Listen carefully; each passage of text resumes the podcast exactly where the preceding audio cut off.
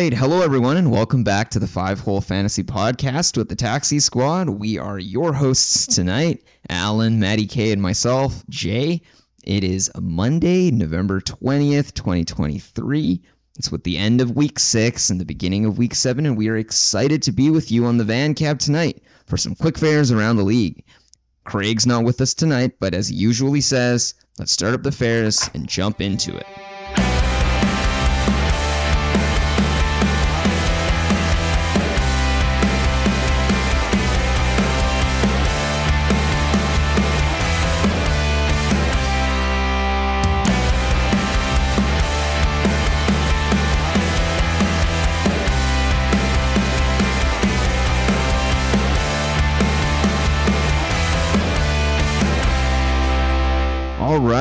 Welcome in, everybody. Welcome back to the Taxi Squad. We are your hosts for tonight. I'm Jay here alongside Allen and Matty K. Here for a quick fares review of week six. How are we doing, everybody?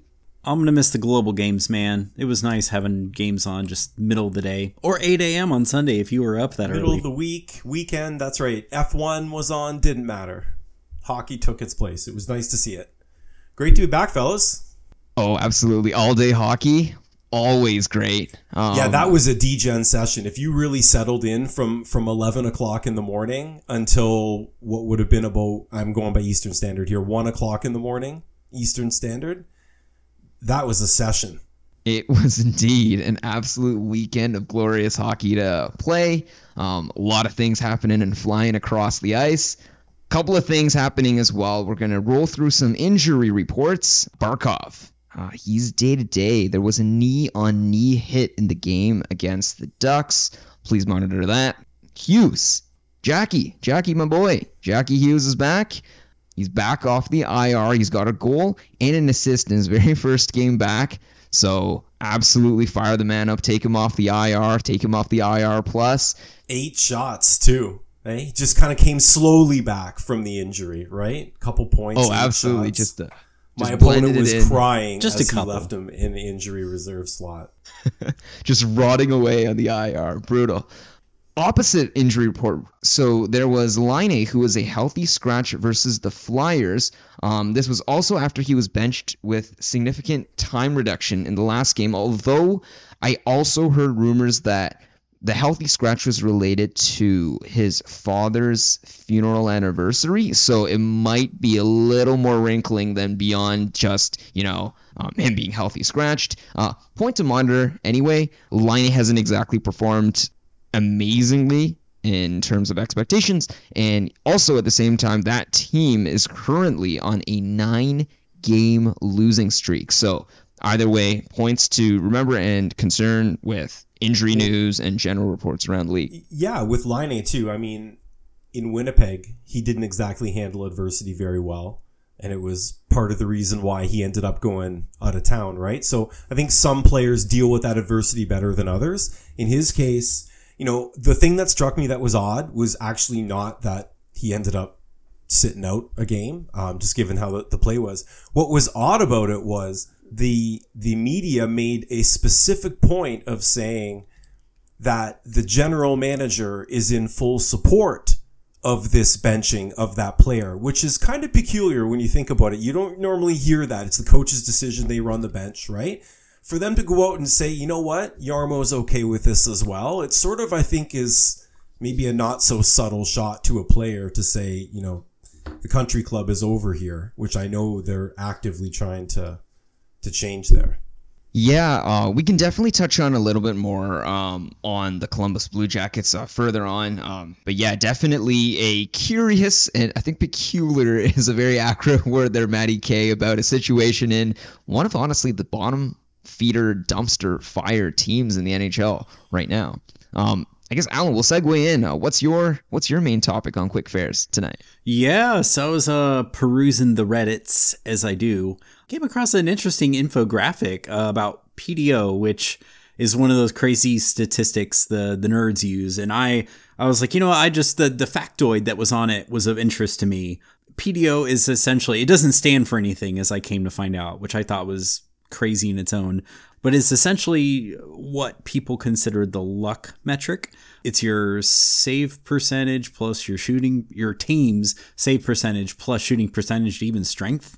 And those should equal about one on average. Uh, only about 1.42 teams, so one, maybe two teams a season, will have a PDO outside one, essentially. Uh, right now, there are nine out of 32 teams. Um, what makes this interesting is that these are both teams that are either really good right now or could be a heck of a lot better. The overs, the teams that could come back down in some aspects, are Boston, Dallas, LA, New York Rangers, Vegas, and Vancouver. Now, Vancouver was far and above like I, what I would say is one one standard deviation for you statistics nerds out there. Um, the unders teams that could see some improvement are Calgary, Edmonton, maybe San Jose. Like they on the the infographic, they said uh, PDO a little bit below can indicate a less talented team, but yeah, I'd say San Jose falls in that. Edmonton, definitely not less talented. Calgary, uh, that's uh, depending on how you feel about certain players. But I'd yeah, I'd say this is uh, these teams that we keep screaming are due for regression, regression. I mean, there's another statistic out there that could that shows yeah they're they're gonna come back down. Like the the luck should eventually run out, except for maybe one of them, and they're the the anomaly. The most insane part of that is imagining if San Jose somehow could regress lower Right. to a mean, Positively regress, like. Well, I mean, did and that's what that's the thing though is like statistics aside, like if you watch the Sharks, like they're they're playing with with hunger, man. Like I, they may not have like the the talent, but though I I'd say the way they play keeps teams on their toes. But I say, you know, what do, what do we do with this information?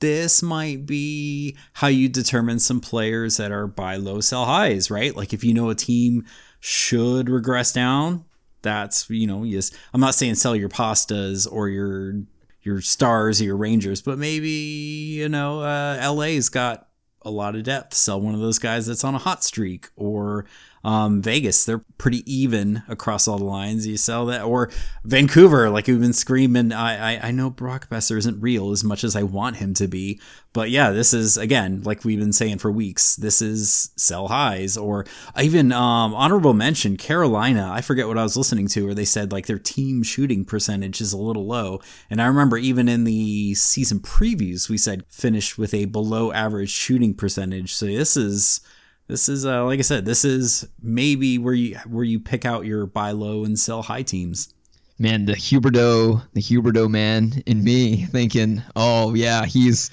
he's got to come out the 115 pointer. I think Maybe is a dead and buried version. We, we there's an evolve that took place, and and what came out on the other end, um, three thousand miles north, is, is a very different human uh, than was driving his Lambo down in Florida. It turns um, out ten and a half million dollars a year can do quite a big many number of things, but one of them is not recreate 115 points in an NHL season. or florida area strip club. That PDO number, though, you look at it, it's kind of an interesting metric because you get this very sort of cumulative stat for offense and defense all at, at one side. And you can get a pretty good understanding of which teams are going to regress positively or negatively in each one of those areas. What's the more likely scenario? Because there's some teams that are shooting very, very well and their goaltending is atrocious, right? What are the odds that the shooting comes back down, right? Versus the goaltending maybe reverting a little bit back to the mean and vice versa. Vancouver is one of the anomalies because both are high. But you, there are a lot of teams where their save percentage as a team is much higher than league average, but their shooting percentage is abysmal, right? That is where we might find some opportunity for players to regress. Oh, absolutely, man. Allen, I am gonna have to dig up and read more about this. Uh, Yeah, dude, I'm not like I'm more a watch, shut up, and watch a game nerd like than digging into crazy statistics. Yeah, that was pretty like, statty for IPP you, is Allen. generally was- as advanced. Yeah, IPP is advanced as I I typically get. but I got to read more about this PDO. Yeah, it's just an imp- interesting infographic that showed like, oh hey, yeah, I know those teams are doing really good. Like, and it's like, oh, that's luck is swinging their way. But it certainly meshes with a lot of the eye test, at least in terms of what we're perceiving and seeing in terms of the standings as well, right? Like I know no matter how good Vegas is or Vancouver is, like I can't imagine that this is genuinely just been latent the entirety of previous seasons. Well, that's even you could say like uh, Vegas just had a bad little stretch of games. I mean, is that some regression downward? Good questions. Good questions indeed. Did you also want? Did we want to segue in, uh, Matty K, as well into your your main topic? Yeah, actually, Allen's entire topic we looked at sort of team production on both sides of the ice, and what we're going to do now is go from PDO and we're going to take it down to some individual stats and look at some players that are really driving possession 5v5 and are really driving shots 5v5 and don't necessarily have the production or the ownership that maybe that positioning uh, should dictate. So we're going to get a little bit more statty than maybe we normally would. Uh, and I promise it's not going to be the whole, uh, the whole episode. We're going to do this, but a couple of things that we want to, to monitor here is number one, Corsi for right? And in this case, individual Corsi for So that's the metric, uh, all shot metrics being taken, attempts being taken, blocked, missed the net, um, shots on net, goals, all of those count. And a great uh, metric to determine who's driving possession while you're on the ice. Derivative of that, we've got individual scoring chances. And we look at these metrics on a per 60 minute basis so that each player can be compared on a relative uh, flat kind of a basis, right? Otherwise, if we are looking at just the raw box score stats, you know, certain players get two, three times the ice time in certain scenarios than others do. So we're not going to get an accurate representation of how productive that individual player is relative to their peers. So what I've got is a couple of different players here at different ownership levels. These guys are all on different teams as well, ranging from 2% owned to 94% owned. And these are all players that are in the top 50 and in the first three cases, the top 20 for individual Corsi for per 60. These are players that drive possession and shot attempts at 5v5. Okay. So the first on this list, 65% owned, is Brock Nelson. Brock Nelson is first in the NHL in individual scoring chances per 60. He is first, sorry, seventh in the NHL in high danger chances for per 60. Yet, he's shooting 7%. He's taken 3.6 shots per game this year compared to a career average of a little over two. Okay. I know he had a 10 shot game the other day, which factors into that a bit, but even still. So you've got a player here that's driving possession, driving shot attempts, and not only that, but driving high danger scoring attempts, right? Taking a look at schedule optimization down the road, maybe not this coming week, Brock Nelson is somebody that if they aren't owned in your league, and by the looks of the number, there's a third of all Yahoo leagues where he's not owned. That is somebody you need to have on your radar. Because if players are driving possession like that 5v5, that is good for their all around game and likely is going to lead to power play time, etc. The second player is Timo Meier. Right now we know there's been injuries in New Jersey. Um, the interesting with Timo is he's not taking nearly as many shots as he was in the past, right? This was a guy that was over four shots a game as an average. This year he's barely three. But Timo Meier again, is top. He's actually sixth in the entire NHL in individual scoring chances per 60, high danger scoring chances per 60, and he's shooting 6% at 5v5. Right? So we talk about opportunity for positive regression, right? seventh in the entire NHL in individual Corsi for. So talk about a possession monster. Now we go all the way down to 2% owned. Brendan Gallagher of the Montreal Canadiens, the Cole Caufield Montreal Canadiens. We'll get to that maybe in another segment. Uh, but Brendan Gallagher, quietly 20th in the NHL in individual uh, Corsi for per 60 11th in the NHL in individual scoring chances per 60, 11th in high danger scoring chances per 60, and is shooting 6.4%. So he doesn't take as many shots as the first two guys. He's about two and a half shots a game, three as a career average, right? But that can spike.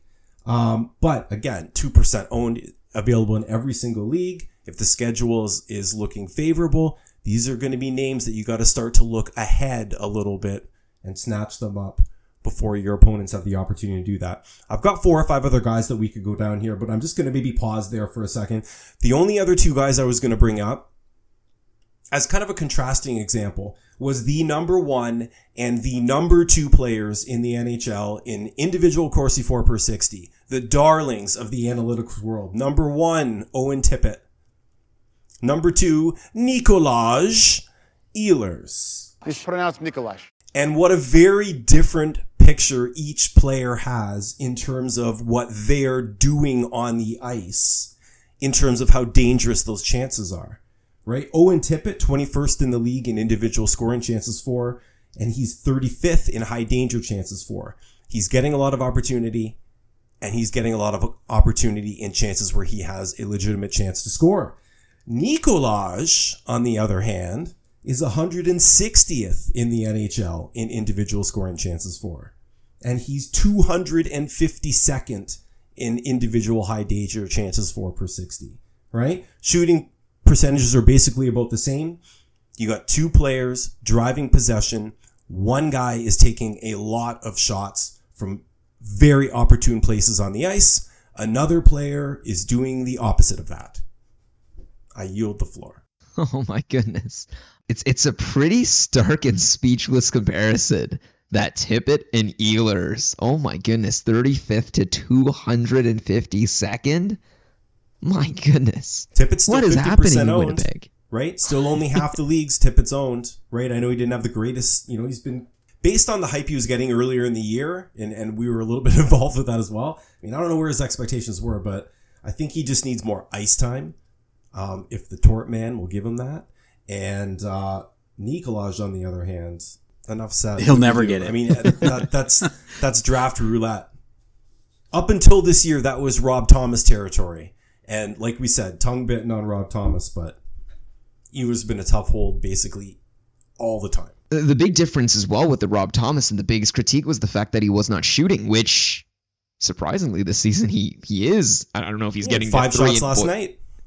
Right, he's not getting to 3.6 shots per game on average or anything like crazy, but definitely he's he's at least putting the puck on net. And I was gonna say as well, while we mentioned Tippett and obviously the the torts and the setup in Philly, Atkinson as well. My goodness, Cam.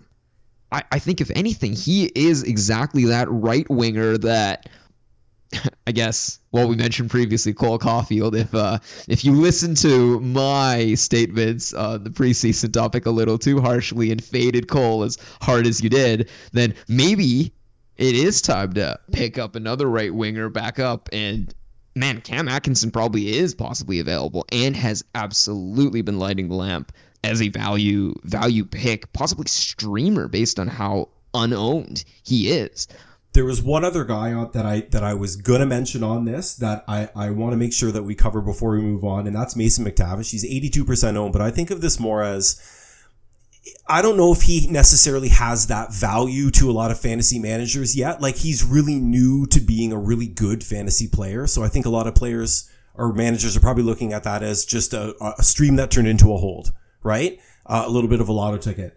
You look at his stats, it's been like leapfrog year after year after year. This year, he's driving those scoring chances for per 60, top 20 in the league. He's all top 30, he's 13th in the league in high danger scoring chances. He's shooting almost three shots a game compared to what he was doing before. And his possession metrics are really strong. That's a guy where maybe you could look, the schedule's so great. You get all of his production, as we've mentioned many times before, because you're literally not going to have more than a handful of games all season where you would sit in Anaheim Duck because of the schedule. So putting all that in the blender, find a way to get Mason McTavish on your roster it probably won't cost as much as what his value is. And that could be a really solid addition for, for a championship roster down the stretch. Compare this to another game, like I I feel like this is like Timo Meier. Like if if I personally believe that, yeah, that's six percent, that's absolutely gonna go up. There's no way he will continue to do that. That's where it's like poker. I'm gonna fucking ante up. I'm gonna throw whatever I kind of need to to at that manager to get Timo from him, like to where he might just be like, all right, I, I full take him, take him, please take him because I believe in him. I believe that's the the winning card to have. It's so difficult and in this game of fantasy. It makes me remind, like, especially with the concept of poker too, right? Where it's not like chess. The pieces are not all on the table, and the information is not necessarily going to reflect what the odds or the percentages or anything of the rational mind sometimes. And further, it reminds me of what Matty K mentioned, I think, last time on the pod.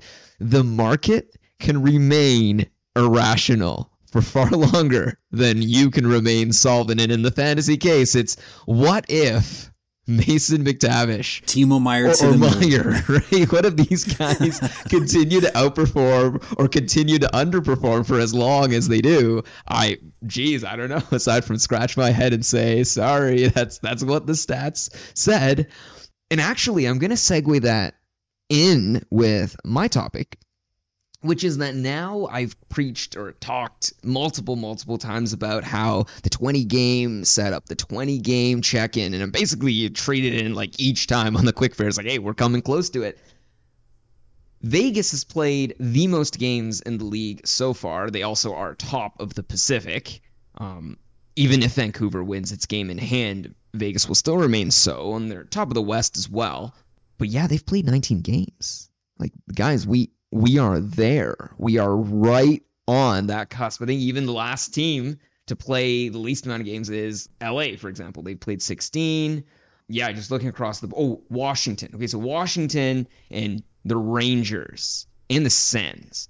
A, a straggling handful of teams have only played 15 games, but we are really rounding off to the point where the excuses and the reasoning and all those things happen, but they are true for every team, and every team has had that quarter of the season to play it out. And this is where their chips are, and this is where they stand, and this is where they fall. Now, what is worthwhile to mention now, exactly as we're talking about the the market can stay irrational, is well, what if a team stays so irrational that they carry it out on a season? That's not called irrational anymore. That's just called reality. And let's face this reality right now. So, a couple of teams that I'm going to pinpoint mention just as a, I guess, like reality starkers. There, this is no secret, right? Okay, so San Jose is the worst team in the league by far. Just I'm sorry, I don't know what regression stats we're going to go for or puck luck or whatever we want to call it. This team is bad. They are the only team that aren't even in double digits in terms of points, right? They are the number one team in terms of goals against, number one team, lowest, worst team in the league in terms of goals scored. That team should be number one on your waiver list schedule max setup, mainly because those guys are all going to have power play time still called in the league. Those guys are all going to play realistically most of the nights without the puck, meaning all those all those peripherals that involve a team not having the puck, those guys can snag. Can't block a shot unless the other team's got the puck. Can't hit a man unless the other player's got the puck. Mario Ferraro, Thomas Tomas Hertl, both of those guys are continually being lower owned in terms of percentages as they're dropped and forgotten to be repicked up. Don't forget them. They will assist you in the weeks where San Jose plays four games. They should always be routinely picked up and dropped, picked up and dropped, and that is exactly how you're going to run your league, win it, winning it week to week. Similar other teams, Chicago, like no one's going to be dropping Connor Bedard. Reasonably, I think even some managers can look, depending on their league standings, at like Seth Jones. I know he's getting at one point, he had 31 minutes of ice time. Like the guy is playing pretty much half the game, but he's not doing pretty much anything with it. You might have to diamond hands him and just hope he rides it out. But that team is also a dumpster fire that also will have many power play one slots opened up. Now, At the same time, just as I've mentioned these dumpster fires that you can target, it's also worth mentioning that you can be bag holding just as much as you are like diamond handsing. So, if you, for example, decided to go hard on the Columbus Blue Jackets, I have some harsh reminders for you. One, we touched a bit on Laine A previously, but yeah, do you really want to be falling in love with a man who had a breakout rookie season seven years ago? Time flies. The fantasy season is young. Like Buff said, you gotta move. That's I'll tell you that San Jose, you make a valid point about their production uh, or lack thereof.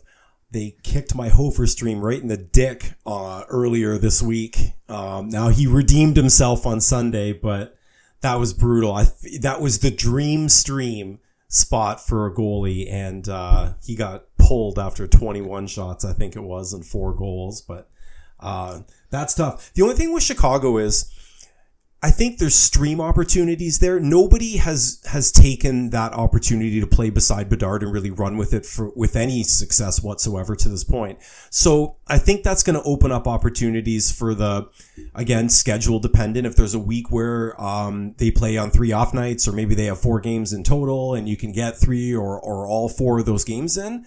Maybe you stream Philipp Kurashev because he's playing beside Connor Bedard, right? He got a goal the other day, right? These aren't players you're going to own for probably more than a week, maybe two, if again, if it's favorable, uh, you know, going into the next week. But, you know, that, I think that's how we got to approach these teams. Again, if you're in a banger cats league, you want teams that are terrible at Corsi. you want the other team to have the puck, the shot attempts, the blocks, uh, and all, and the hits tough to hit people when you have the puck. So, um, yeah, it, it really does matter, right? So, I'm in, in, full agreement with that. I think you have to be very specific with the league that you're in. If you're in a points only league uh, that really doesn't have a lot of scoring attributed to peripherals, there's really not going to be much, you know, on either of those teams. I mean, unless you're going to stream a Fabian Zetterlund or, or somebody like that, uh, a Duclair, again, if, if it gets favorable. But outside of that, uh, I think the opportunity will be a little bit few and far between. And I think what needs to be mentioned loud and clear for managers sometimes too is that I think people are eager to pick up, but you need to equally be eager to drop. And what I mean by that is you can lose your league by bag holding. A lot of these players on these garbage, shitty ass teams they are a great stream on a great schedule and an instant drop on a bad one, but you need to be ruthless when it comes to the adds and equally you can't add a player without dropping a player, so you need to target the drop just as hard as the add. And the problem with this is you look at San Jose, there's gonna be one poor manager here dreaming up the ideal scenario for Tomas Hertl. He's 35% owned. He is rightfully 35% owned because the San Jose Sharks ain't going to do shit on a terrible week. Tomas Hertl is not that player. He doesn't have that cast around him. Connor Bedard is probably going to do very well. We talked about him in the preseason as that 90 point pace player. Guys, he's, you know, he's a rookie. Give him some time. Like, he can run through cold streaks and Chicago's going to have a two week schedule in game. You're going to have to hold them because you can't get them back. But anybody else, like, you have to make a tough decision. Columbus as well is filled with chalk, chalk filled with a whole bunch of guys in that category where Boone Jenner's the highest owned guy. He's what, 50% owned? Boone Jenner, I would easily say it's literally just as his ownership rates indicate a 50 50 on whether or not if you drop him, on a bad week if he's still going to be eligible and available on the wire the next. But some of the other players, they're held obviously based not on their existing performance, but their past managerial memories and former glories. My goodness, Johnny Gaudreau? I looked at his stats just to check. He has two goals and five assists this entire season. He's played 18 games. He's been benched in third periods. He's been benched at the end of second periods. And you you can talk on one end about, oh yeah, he's just getting, you know, like a tough end of the stick. The past game, he logged 24 minutes of ice time. 24 minutes as a forward. Did he play D? I was gonna say. yeah, he got six and a half minutes of power play one time. He finished with zero goals and zero points. In our listener league, I think he finished with two points. He got two shots on goal. It's a 24 minute free skate. yeah, it's it's one of those situations and it's tough, right? Because yes, absolutely, you can argue on the one end, hey, he's getting that deployment. He's going to do something with it eventually. What if that happens? In seven games from now, which was how long it took for him to have a goals goalless streak broken what if it takes that long? Do you have two weeks, three weeks, four weeks, eight weeks on your fantasy schedule for a left winger to do jackily, hiddly shit? Hey man, sometimes you can hold and hope that you put enough pressure it turns into a diamond, but sometimes you just gotta look and realize you're holding coal. Yeah. If there is any player in your league rolling around with two goals and five assists in 18 games, getting two shots on goal in 24 minutes of ice time. There's no possible way any guy on the wire would be with two goals and five assists, be rolling around going, hey, yeah, we got to pick this guy up off the wire right now. And yet, if you were to drop this exact same player, many, many more managers would hesitate. But they needn't be, and they shouldn't be, and they should at this point consider being just as ruthless with Johnny Gaudreau. I, I rest my case at this point. oh. Are you expecting one of us to come to Johnny Gaudreau's defense in this scenario? I mean, he wanted to disappear, not playing a big market, so he's done exactly that. the disappearing part for sure. Yeah, he's he's given Houdini a run for his money for sure that kind of ties in my honorable mention a little bit. You talking about the the 20 game check-in point. Like I I forget where I heard it, but I've always kind of kept it like in mind. It's about the 15 20 game mark where if you have like a new player on a new team or even a team with a new coach, like this is about the time where we see who is what. And interestingly enough, I think that's varied results across the league. I mean, Duchene in Dallas. I mean, I don't know if he continues on the pace he's on. I think it was like a 77 point pace he's at right now. I mean, and maybe dis- with disparate results on the same team uh, in the Rangers. Panarin's tearing it up, and Zibanejad is just a giant question mark. Like, why? Where is he? And it's now we're starting to see things kind of get shaken up in Columbus and Calgary. Can you imagine being 9 0 1 in your last 10 and Zibanejad is on a milk carton. And I mean, I wonder if it's like uh, Kuznetsov kind of said, take it, you know, what kind of credible source he might be. Like, uh, it sounds like Laviolette wants his guys to play a certain way, and maybe that works extremely well for Panarin, but not so much for Mika, who might have to retool his game completely. And I think one concerning part on a fantasy manager end, and I think concerningly as well with how well the Rangers are doing, is that it what if the Rangers are again 9 0 1 doing so well in this current setup? What coach is going to roll around?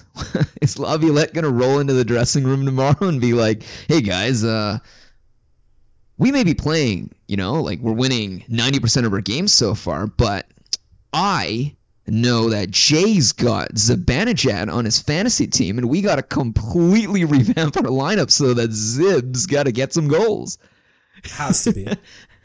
so there's there's a serious concern at some point for managers, which is it really is honestly up to Zibanejad himself to retool and revamp and realign himself within the system to succeed because heck, there is no coach in the league that's going to refix a 90% win streak set up just for one superstar to even perform out of funk. Like they don't need him to do so if it's proven that they can win 90% of their games and succeed without him without him doing, right? If anything, you're arguing for the positive regression for him to slam back up and I don't know, win 100%. That that's a really weird really weird metric to argue for. Well, I know we didn't plan on ending off on uh, the, the the Rangers specifically and and a, a couple of players that are on opposite ends of the production spectrum, but if you guys don't have anything else on that, why don't we slide into a few hot guy check-ins here cuz I'm going to stay right in New York because my hot guy check-in Hot guy check-in. Let's do it. is Alex Lafreniere, right? And if you've been listening to podcasts, a number on our own uh, show here as well as uh, anything else in the pod universe, it's no secret that he's been really steamed up over the past week or week and a half. He's still only 39% owned. The big piece here, though, he's line two playing with Vincent Trocheck and the bread man, Artemi Panarin. He has lost the hair and he has gained a hell of a lot more game. He had a hell of a lot before, but he is on fire to start the year. Now, Lafreniere still PP2 with the B squad. You can go look up who he's playing with, um, but you probably won't know a number of their names uh, because New York really loads up that top PP. But uh, Alex has seven uh, points in his last five games. He's still not periffing at all. He's got five hits and two blocks on the entire year. What you are buying exclusively here is proximity to Panarin and to a lesser extent Trocheck on top of a great four game schedule this week. He's a 17 minute time on ice guy. He only plays a quarter of the power play. Ride the hot streak in point leagues this week. He's not really going to give you a lot of coverage in cat leagues, but in a point league, I would say ride that. He's 143rd in individual Corsi 4 per 60, 80th in scoring chances 4 per 60, 92nd in high danger chances 4 per 60. He's shooting 23%. All that to me screams a little bit of a short leash here, but four games, great line mates. Things can stay irrational longer than we predict them to. So stay in the flames if you wish with Alexi Lafreniere. Just understand how close you are to being burned. My second Hawkeye check-in is the combo, actually. The Dallas Aging Stars, Tyler Seguin and uh, Matt Duchene. Both guys are line three, PP2. Uh, they are producing and they are crushing at 5v5. They're shooting like 16, 17% uh, as a line 5v5, which is incredible. Uh, Seguin's got eight points over his last five. Duchene's got points in 10 of his last 11. So consistency through the roof there. They're both only getting about a third of the power play time. Duchene's certainly shooting more than Sagan is. Um, neither of them are really, you know, volume shooters, but driving performance at 5v5. They're, they're both shooting 16%. It's not exactly through the roof. And very sustainable. 77 point pace on Duchene and a quiet 62 point pace on Tyler Seguin. So again, where the schedule permits, four game weeks, heavy off night weeks. You got some pretty deep production there, not just obviously the top guys there, but you know, even getting past the Wyatt Johnstons, etc. We got some options here. I still think the Dallas Aging Stars was an incredible statement. My goodness. I'm So older than both of these true. guys, so it's okay. So I can say that. I mean, it's incredible too that Dallas seems, I guess, to be band-aided on both ends, right? Like there's J-Ro and there's Roope Hintz, and then the other end there's Duchene and Seguin, and geez, I mean, nobody even mentioned Pavelski, but absolutely true, right? These guys, these guys weren't scoring. Right, like I don't know how they were winning games. Like, was every game 2-1, 3-2? The Otter like pulling 35 saves a night. Like, I don't know how they were, but they're they're right at the top of the standings. And now, my goodness, Yeah, they're beating up the Rangers tonight. Like, yeah, I don't I don't know if we call them awoken fully either, right? Like 55 goals for, but they're definitely top of the league and you know, like J-Ro. J-Ro still hasn't like crept up yet, right? So these guys Yeah, their carrying power the play's load. been dog shit so far this year. So I think if they come up in any meaningful way with the talent they have on there, alongside the five v five performance, they're a wagon. But yeah, that is is Dallas the Western Conference's Florida Panthers? What? Or I I meant more so, I guess, like if if they they awoke, if anything, Allen. I guess that's what I was referring to. But oh, okay, okay. The everything, everything's coming everything together. comes together. like, yeah, yeah. Because Emperor's Florida's right now Yeah. what? They've two game eight two and zero in their last ten games. second in the Atlantic. I mean, obviously Boston is just yeah, exactly a wagon rolling through, but yeah, like what if everything for the Dallas aging stars is, you know, not not picture perfect right now, but my goodness, like geez, if they can pull and string along a couple more, you know, forward, I guess ticky tacky one, two tick tack goals or whatever on the power play, then maybe this is a this is a team to slag through. Allen, what was your uh what was your hot guy check in? Yeah, Hawkeye, I'm checking out Ross Colton of the Colorado Avalanche. I know that Nate over in Apple Genos is always big on this guy, and watching him play in Tampa like the whole time, I just scratch my head like whenever he acts like he is just something latent there. I don't know in, in Tampa, like he could just couldn't get it all together to break into the top six. Could score those clutch goals. I think it's either like an Eastern, like a conference final clincher or the cup clincher one year was him. Um, he's capable of like those those clutch goals, but he's not some. He's not really someone you can rely on. But I mean, I see him last couple days like top of the the ads in Yahoo. Um, but I mean, I get it. Four points in his last three games. But I mean, immediately under the hood, line three, power play two. His teammates are Miles Wood and I think it's Logan O'Connor master of shorthanded points. But he's he's not cracking the top six. Like they're playing Jonathan Drouin on the second line with Rijo instead of Ross Colton. And his time on ice is so far 1309. Like he that's significantly below the 15 minute mark, which has always been like the rule in my head of like, can someone sustain the production? And he's getting uh, of the power play 23.8%, which is not to- absolutely not top unit time. His shooting percentage right now is 14.6, which is higher than his career 13.3. But even in that average, he has the 2021 outlier of 19.6, uh, which brings that average up. His IPP and is 80% and his power play IPP is 100%, which are absolutely far and above unsustainable. I just I don't believe in him long term, but I mean if everyone wants to pick him up and feel good when Colorado has that good schedule, go for it. Uh, absolutely the idea of a stream. Yeah, my goodness. Uh, I don't know if I would say I believe in Ross Colton the same way. I'm quite on Allen's tail as well, where I don't know if I'm gonna believe in him quite that way, but geez, like if he's performing for now, streaming, yeah, like good schedule.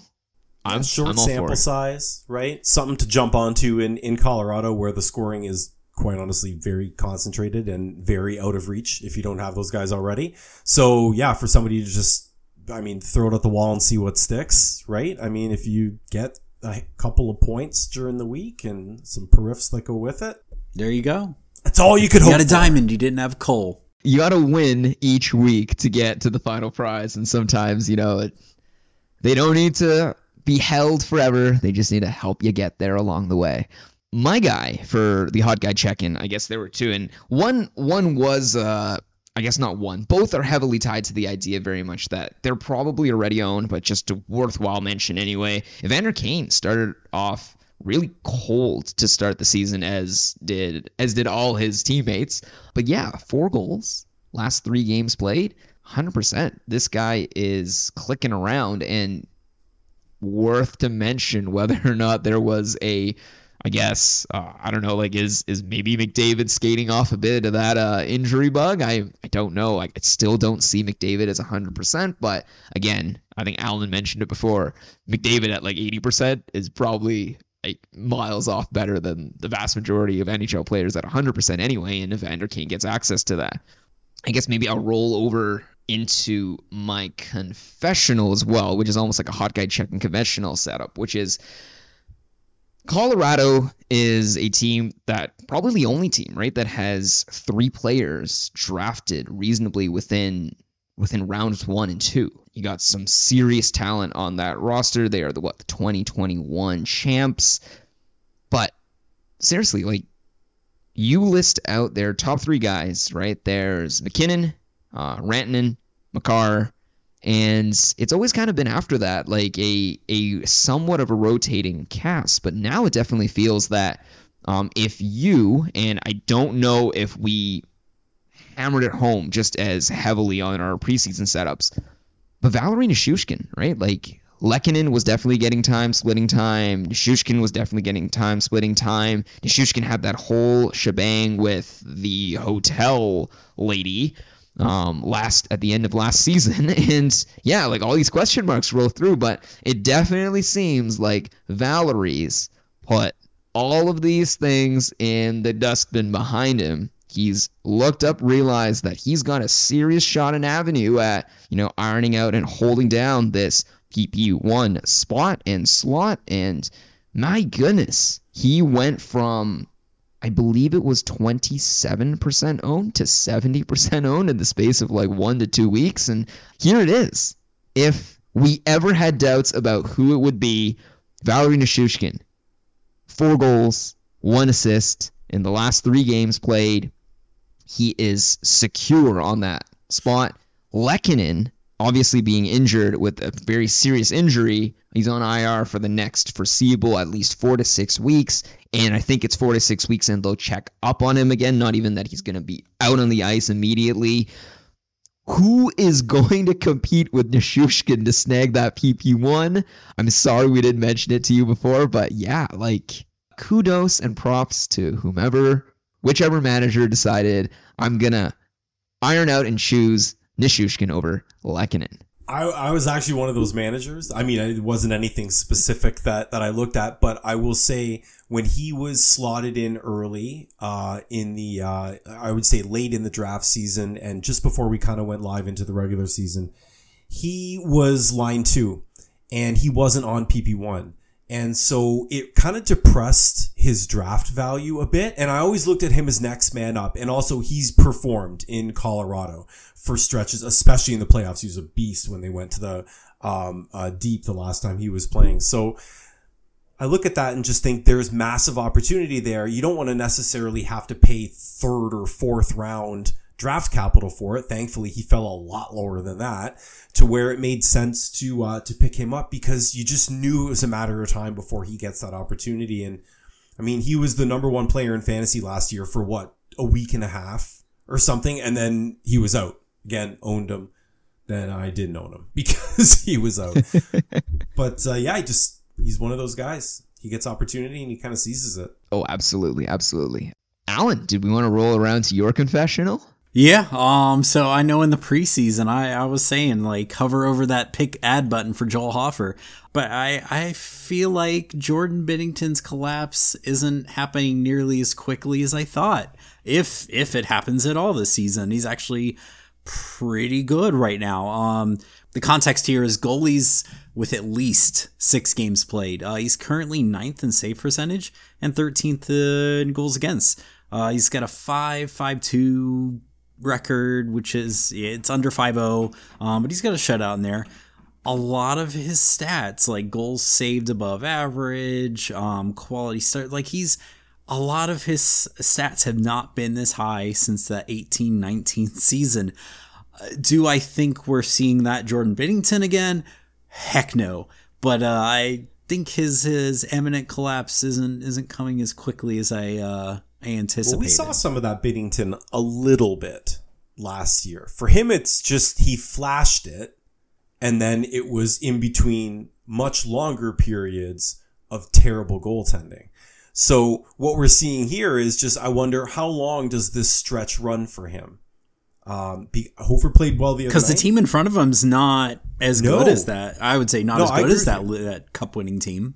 Allen, all I heard was uh, 2018, 2019. Are we saying uh, 2024 St. Louis Blues champs or? No, I'm still sporting man. from the San Jose Hofer Dick. no matter how much they blast Gloria, no, no. Oh man. But yeah, he's he's probably one of the least likable goaltenders. But my goodness, I'm wondering too, right? Like the Blues, like again, I, I think I said it before, they're they're a mid they're a middling team that is just carried by hot goaltending, right? Like they're not scoring a ton. They're not letting in a ton either. Yeah, it was like they blew out Colorado the one time, but yeah, no, they're not completely smoking everyone. Matty K, what's uh, what's your confessional? Well, we're going to talk about a player that continues to break out uh, at an extremely unsustainable pace, and yet I don't know who's getting off this rocket ship, but anybody who owns or drafted Jesper Bratt, uh, congratulations. He had, uh, you know, 2021 was really a, a come out breakout year for him um, at 73 points and backed it up again last year with another 73 point campaign.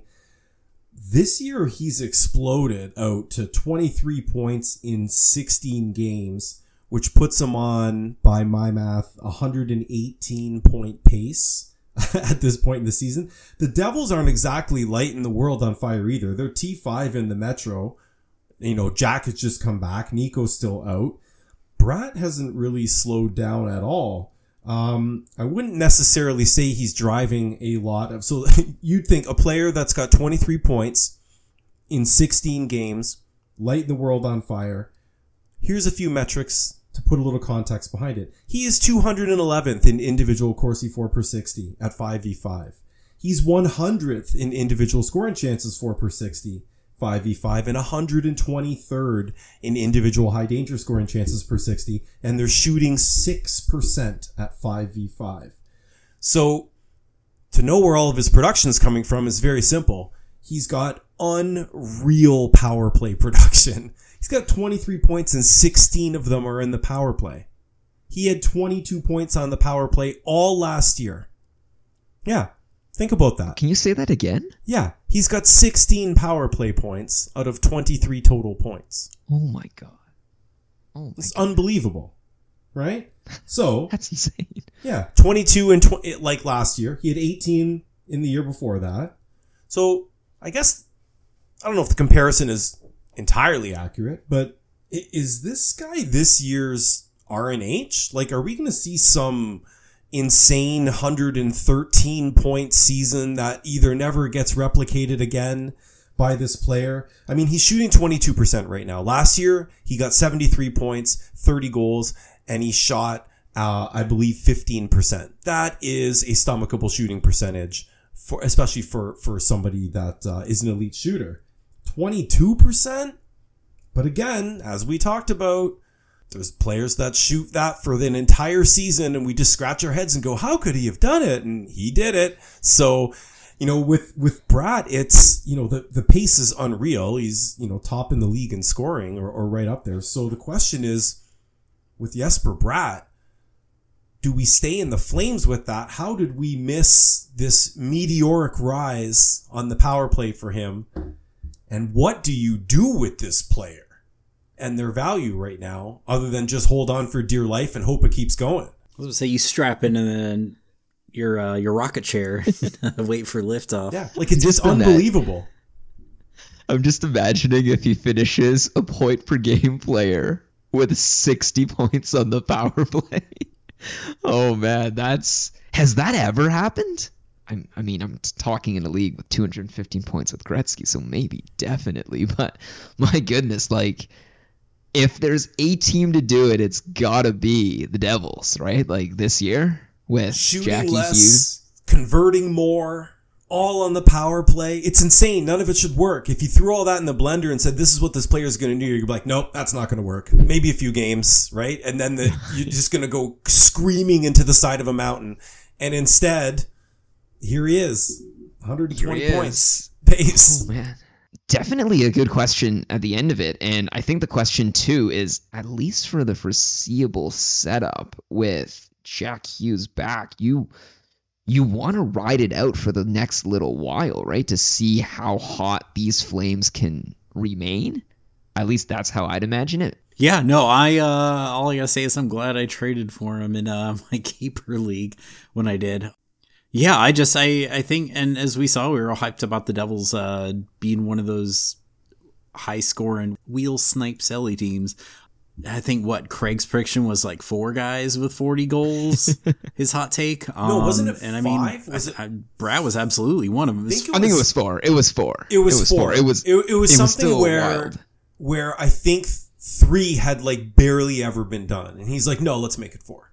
I, I think three was like even with last year's season being so crazy, it was like the Oilers still only had two guys, and yeah, I, I don't know. I guess Nugent Hopkins or Hyman just couldn't get the job done last season. which is crazy because Nuge had what it was like a hundred something points, but I guess eighty something of those were assists. I suppose so. I suppose so. We're gonna go ahead and wrap it for tonight. We'll go ahead and park the van cab. As always, we ask you USDA Prime listeners to like, subscribe, and leave us a review on your platform of choice. Uh, you can follow us on Twitter and YouTube. All that info is in the show notes. And if you haven't already, please come join us in the Five Hole Discord. Over 2,500 people talking about real hockey, fantasy hockey, food, books. There's a book channel even. I've heard there's a book channel. Yes, one person's heard of it. But yeah, good luck and good hockey this week, everyone, and we'll uh, we'll catch you next time. Yeah, absolutely. We'll uh, pick you up later. Great talking hockey, fellas. Let's do it again.